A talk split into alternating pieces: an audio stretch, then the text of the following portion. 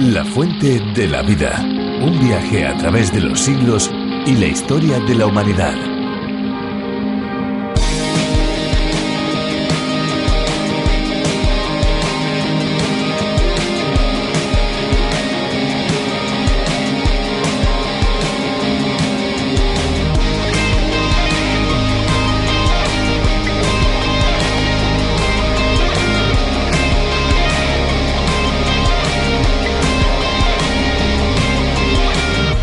La energía eléctrica también se puede obtener a través del agua. Las centrales hidroeléctricas son grandes construcciones que aprovechan el caudal del agua para mover turbinas que produzcan electricidad. Pueden ser pequeñas, situadas en riachuelos, pero también pueden ser verdaderas murallas capaces de contener millones y millones de litros de agua. La más grande del mundo es la presa de las Tres Gargantas, en China. A continuación está la represa de Taipú, situada entre Brasil y Paraguay, y en tercer lugar se encuentra la central hidroeléctrica Simón Bolívar, en Venezuela. ¿Qué tal, amigos? Bienvenidos a La Fuente de la Vida una vez más. Les saluda Fernando Díez Sarmiento. ¿Qué tal, amigos? ¿Cómo se encuentran? Esperanza Suárez les saluda. Es una verdadera alegría abrir estos micrófonos. Aquí estamos, Esperanza, una vez más. Y sobre todo saber que cientos y cientos de amigos que diariamente pasan estos 30 minutos con nosotros, allí están, esperándonos. Pues sí, es una verdadera alegría para esos que son asiduos de La Fuente de la Vida. Para nosotros también, pero por supuesto es una completa satisfacción que hay detrás de las ondas nuevos amigos que se unen a nuestra sintonía. La Fuente de la Vida es un espacio que nace originalmente en el teólogo y profesor de Biblia John Bernou Magui. Él desarrolló este espacio denominado A Través de la Biblia, pero que aquí en España es traducido y adaptado por Virgilio Bagnoni. Un programa cuyo éxito le ha llevado a estar presente en más de 80 países por todo el mundo y en un gran número de idiomas.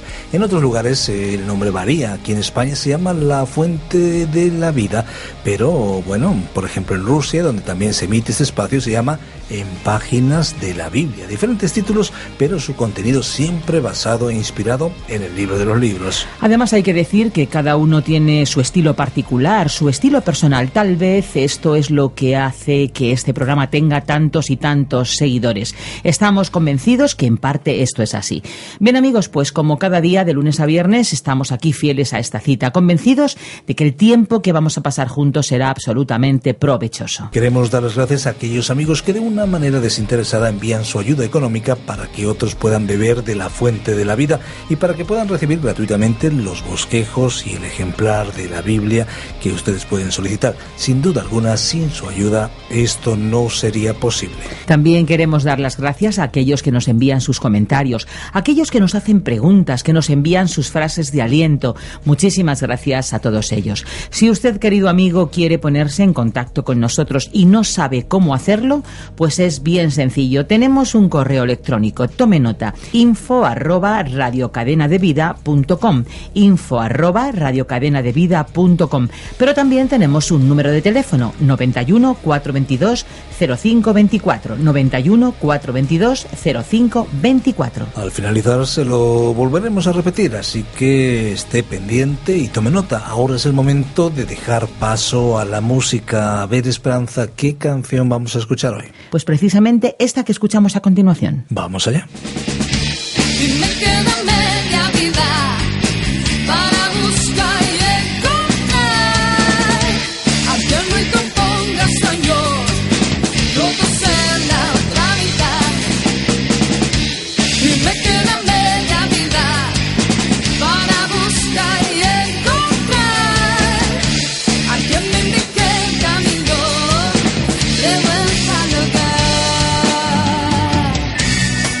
Corriendo conmigo sin alma.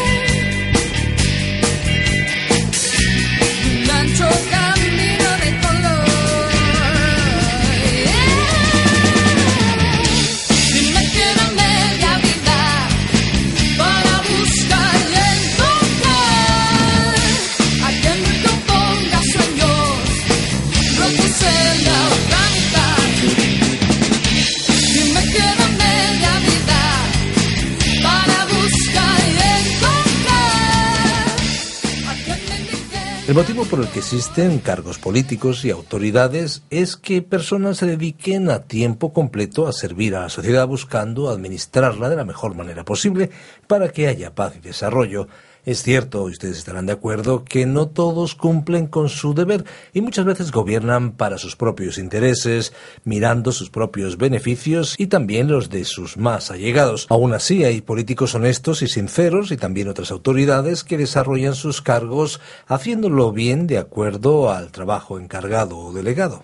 Entre el pueblo de Israel, Dios estableció que un grupo determinado se iba a dedicar a cuidar exclusivamente de las cosas sagradas, las que tenían que ver directamente con la acción de Dios para guiar y perdonar al pueblo de sus errores. Se trataba principalmente del mantenimiento y el funcionamiento del tabernáculo, que era donde se manifestaba la gloria de Dios entre el pueblo. Ahora nos vamos concretamente al capítulo 29 del libro de Éxodo. Nos alegra que usted esté recorriendo en este viaje la Biblia y en este caso el libro de Éxodo con nosotros en La Fuente de la Vida. Es Virgilio Bagnoni quien nos conduce en este descubrimiento, el descubrimiento del día de hoy. Después nosotros volvemos, amigos. La Fuente de la Vida. El capítulo 29 del Éxodo, que estudiaremos hoy, incluye los siguientes temas: el sacrificio y la consagración de los sacerdotes, el holocausto continuo y la promesa de Dios de tener su morada entre los israelitas. En el capítulo anterior leímos algo sobre la designación de Aarón y sus hijos para ejercer el sacerdocio en el tabernáculo o tienda de reunión de los israelitas en su viaje por el desierto. Consideramos también ciertos detalles sobre las vestiduras sacerdotales, como el éfod, el pectoral, el urim y el tumim. Destacamos igualmente el valor significativo y profético de los materiales y colores utilizados, como figuras que anticipaban la persona de Cristo, su obra de salvación e intercesión a favor de los suyos. El capítulo 29 es un capítulo extenso y no todo su contenido ni la lectura de algunas de sus partes podría resultar de interés. Las partes significativas de los versículos que no leamos serán resumidas en el comentario que hagamos de los versículos leídos. Estoy seguro de que el Espíritu de Dios quiere usar ciertos detalles de este capítulo para que podamos aprovechar sus enseñanzas principales y obtener beneficio de ellas. Dios ha incluido en la Biblia grandes lecciones espirituales, y su palabra constituye un alimento indispensable para el ser humano.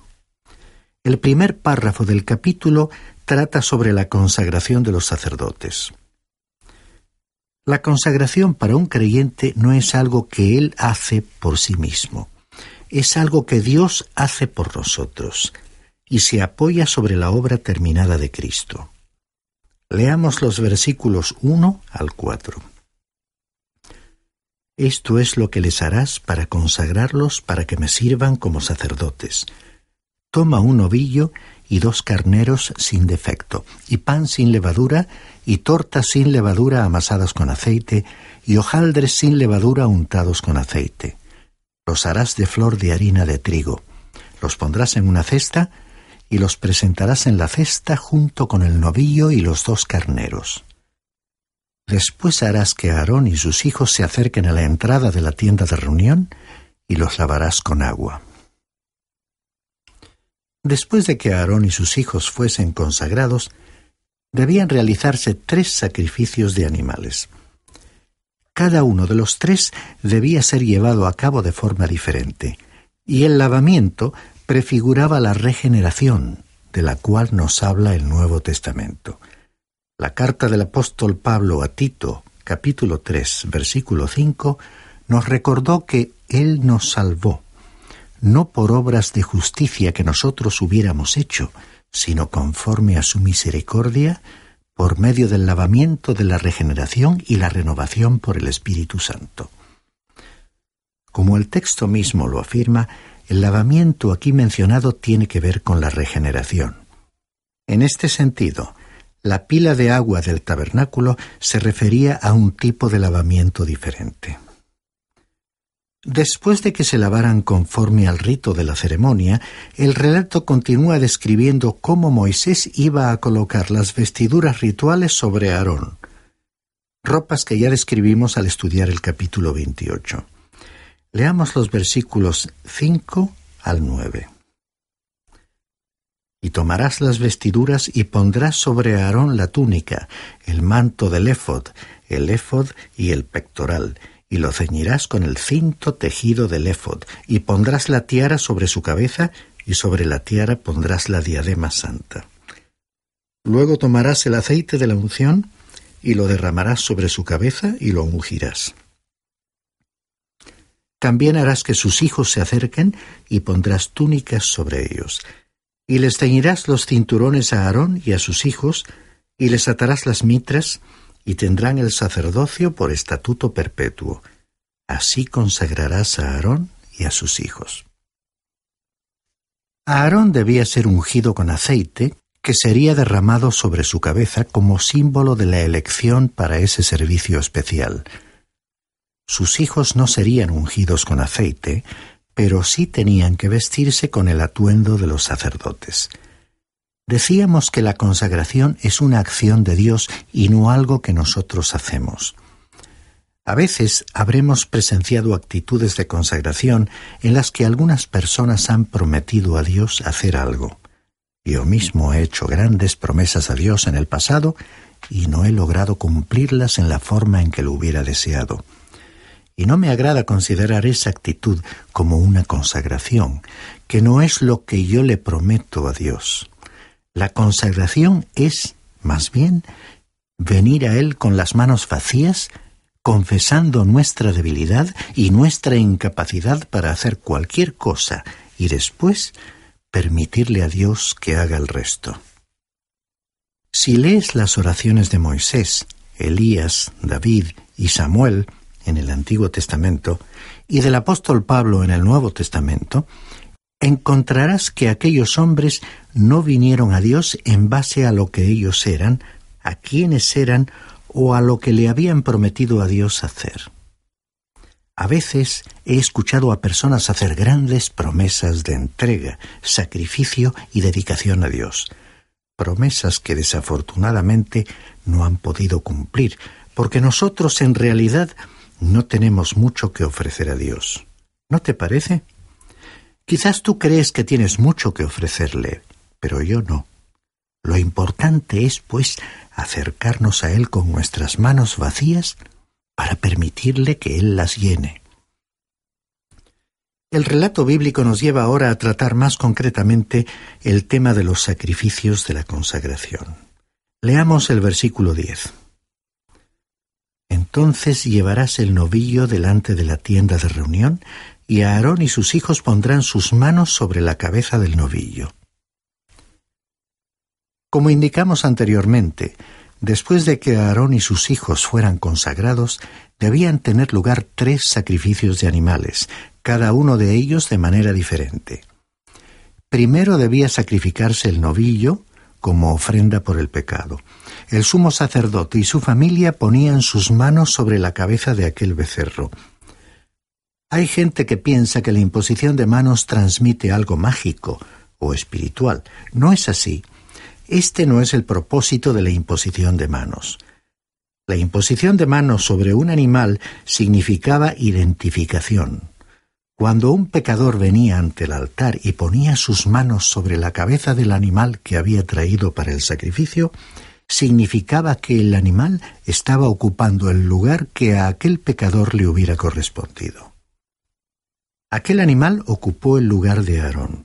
Moriría por él porque éste era un pecador, y los sacerdotes se identificaban con los animales que morían en su lugar. De esta manera, reconocían su propio pecado y la necesidad de ser limpiados por medio de la sangre. Así era el holocausto. Cuando estudiemos el libro de Levítico, examinaremos estas ofrendas detalladamente. Incluso al principio mismo de la Biblia, en el jardín del Edén, hubo un holocausto. En cuanto a nuestro relato sobre el tabernáculo en el desierto, el altar que hemos identificado como el altar de bronce es llamado a veces altar del holocausto, porque allí se ofrecía el sacrificio principal, el primer sacrificio, en el que la víctima se quemaba por completo. a diferencia de otros sacrificios que eran consumidos por el adorador y los sacerdotes. Este sacrificio, el holocausto, expone la persona de Cristo, es decir, quién es Él. Y el altar nos habla de su obra, es decir, de lo que Él ha hecho por nosotros. El segundo sacrificio afectaba a uno de los carneros. Como acabamos de decir, sería también un holocausto, o sea que la víctima debía consumirse por completo sobre el altar. La sangre del carnero sería rociada por todos los lados del altar y el carnero debía ser lavado y cortado en pedazos. El tercer animal para el sacrificio sería el otro carnero. Su sangre debía ser puesta sobre la oreja derecha, sobre el dedo pulgar de las manos derechas y sobre el dedo pulgar de los pies derechos de Aarón y de sus hijos, como un símbolo de que habían sido lavados y consagrados al Señor. La sangre en la oreja pudo haber significado la dedicación para escuchar la palabra de Dios. La de los pulgares pudo ser un símbolo de la santidad al hacer la obra de Dios, y la sangre colocada en los pies para señalar el andar en pureza y cuidadosamente en el servicio de Dios. El resto de la sangre debía rociarse sobre el altar alrededor, y también debía tomarse de la sangre que estaba en el altar y el aceite de la unción para rociarlos sobre los sacerdotes y sus vestiduras, quedando de esta manera consagrados ellos y sus vestiduras. Adelantándonos a nuestra lectura, pasemos ahora a los versículos 26 y 27, que tratan el tema de la comida de los sacerdotes. Entonces tomarás el pecho del carnero de la consagración de Aarón y lo mecerás como ofrenda mecida delante del Señor, y esa será tu porción. Y consagrarás el pecho de la ofrenda mecida y la pierna de la ofrenda alzada, lo que fue mecido y lo que fue alzado del carnero de consagración, de lo que era para Aarón y de lo que era para sus hijos. Un detalle interesante es que no mecían esta ofrenda de derecha a izquierda, sino de atrás para adelante, en dirección al altar y los sacerdotes, simbolizando que dicha ofrenda estaba siendo presentada a Dios. El pecho del carnero era una ofrenda mecida que quedaba reservada para que la comiesen a Aarón y sus hijos. También en el libro de Levítico veremos que una parte de la ofrenda iría para Aarón y los sacerdotes como su parte. Es que como a los levitas, miembros de la tribu de Leví, no se les había asignado ninguna tierra para su cultivo en la distribución que se hizo a la nación, Dios les proveyó su sustento de esta manera. Los levitas tenían que ejercer su servicio en el tabernáculo y más adelante en la historia en el templo, y recibirían, por lo tanto, una parte de la ofrenda. De esa manera, los israelitas contribuyeron al sostén y a las diversas necesidades del funcionamiento del tabernáculo y posteriormente del templo. Para abreviar también la lectura, nos adelantaremos hasta el versículo 38, leyendo hasta el 40, donde se habla del holocausto continuo. Esto es lo que ofrecerás sobre el altar: 2 corderos de 1 año cada día, continuamente. Ofrecerás uno de los corderos por la mañana y el otro cordero lo ofrecerás al atardecer. Con el primer cordero ofrecerás unos 2 kilos de la mejor harina, mezclada con 1 litro de aceite de oliva, y derramarás como ofrenda 1 litro de vino. Aquí se hace una referencia a las ofrendas diarias para el servicio del tabernáculo, ya no para la ordenación de los sacerdotes. Es interesante observar que las ofrendas diarias contenían elementos básicos de la dieta cotidiana del pueblo, como carne, harina, aceite y vino. En este caso también, el libro del Levítico nos ofrecerá los detalles de este sacrificio que se ofrecía de forma continua. Esta ofrenda consistía en un sacrificio diario, en el que se presentaba un cordero por la mañana y otro cordero al atardecer. Nos habla del hecho de que el pueblo requería un recordatorio constante de que se necesitaba a alguien que ocupase el lugar de las personas en el sacrificio, y de que su pecado merecía la muerte. hacía falta un derramamiento de sangre para pagar su pecado. Estas ofrendas diarias constituían, en las propias palabras del texto bíblico, un olor agradable al Señor. En el Nuevo Testamento, el apóstol Pablo, en su carta a los Efesios, capítulo 5 y versículo 2, vio el sacrificio de Cristo a la luz de aquella antigua ofrenda cuando dijo: «Andad en amor, así como también Cristo os amó y se dio a sí mismo por nosotros, ofrenda y sacrificio a Dios como fragante aroma». Este pasaje bíblico termina recalcando la importancia de las ofrendas diarias en la vida de aquel pueblo que viajaba por el desierto. El Señor había prometido que habitaría precisamente en aquel lugar, entre ellos. Como el pecado siempre ha constituido una barrera insalvable entre el ser humano y Dios, la relación de compañerismo y de comunión con Dios se establecería y se fortalecería, fundamentada en la sangre derramada por los pecados. Cuando los sacerdotes se consagraran y sirvieran al Señor, entonces Dios moraría con ellos para que supieran que Él era el Señor su Dios. Aquí hay que destacar algo importante.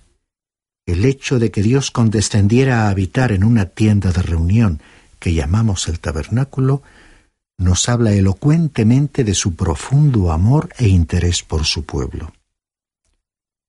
Y recordando este sacrificio, este holocausto continuo, recordemos que la carta a los Hebreos, capítulo 9, versículo 26, destacaba esta verdad diciendo: «De otra manera, le hubiera sido necesario sufrir muchas veces desde la fundación del mundo, pero ahora, una sola vez en la consumación de los siglos, se ha manifestado para destruir el pecado por el sacrificio de sí mismo».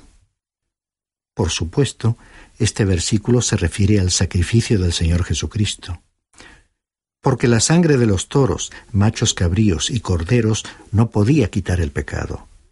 Pero la sangre de Jesucristo sí podía y puede hacerlo.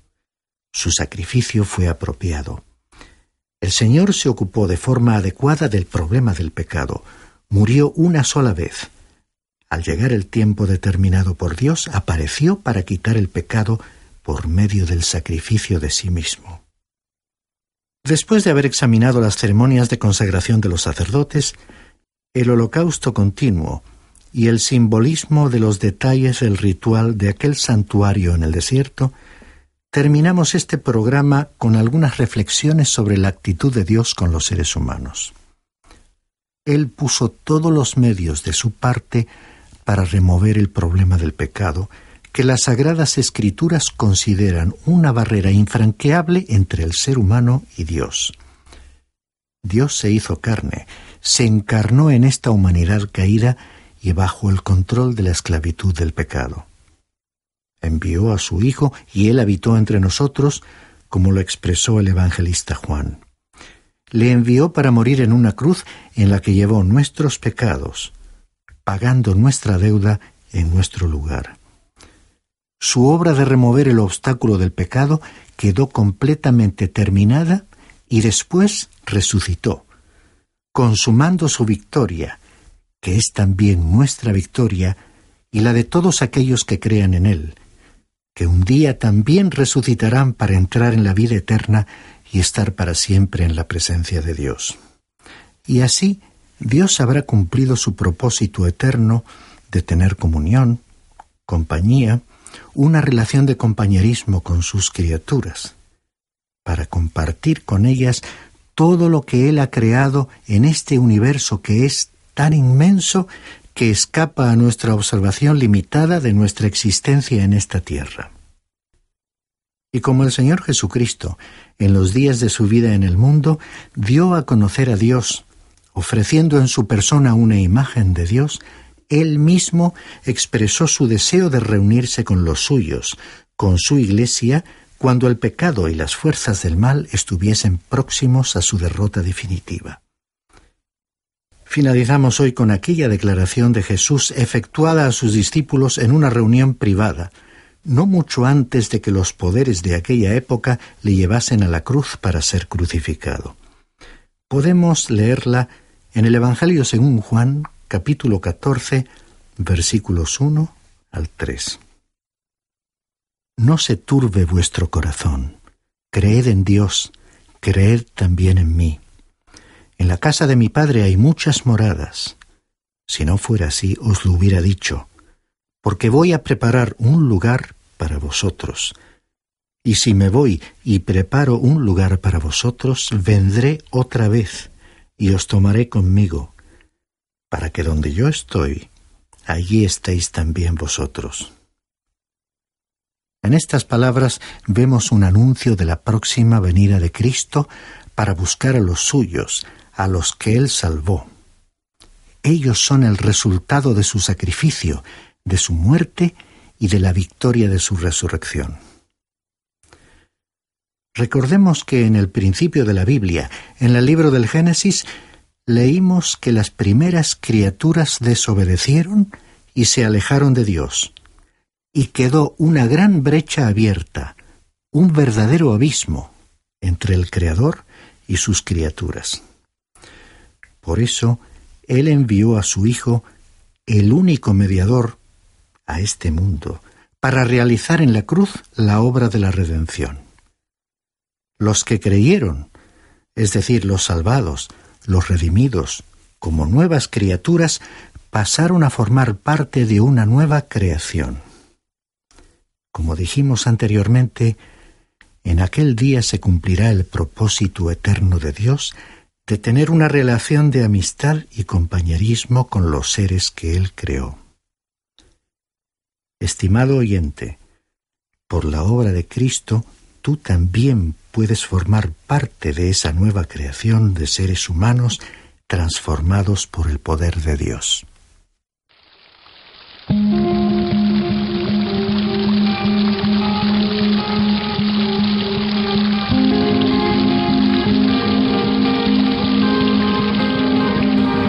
Muy bien, pues después de esta exposición bíblica esperamos que la fuente de la vida haya llegado hasta el lugar más íntimo y más profundo de todos aquellos que hoy nos han sintonizado. Sí, amigos, porque estamos convencidos que la fuente de la vida puede llenar cualquier vacío, cualquier rincón del ser humano y llenarlo de plenitud.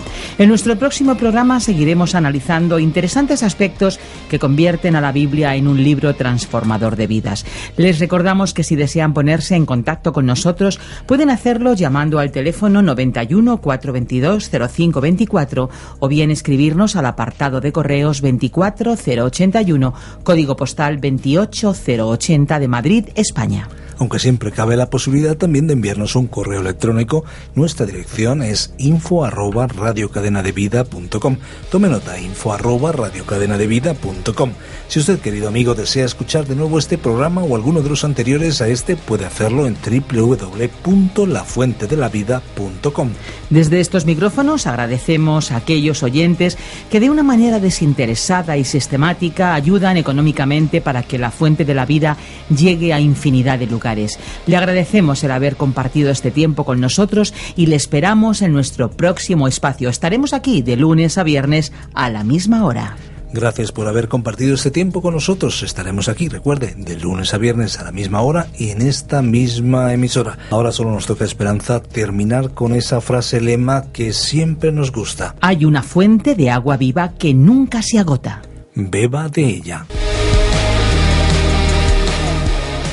Este ha sido un programa de Radio Transmundial producido por Radio Encuentro, Radio Cadena de Vida.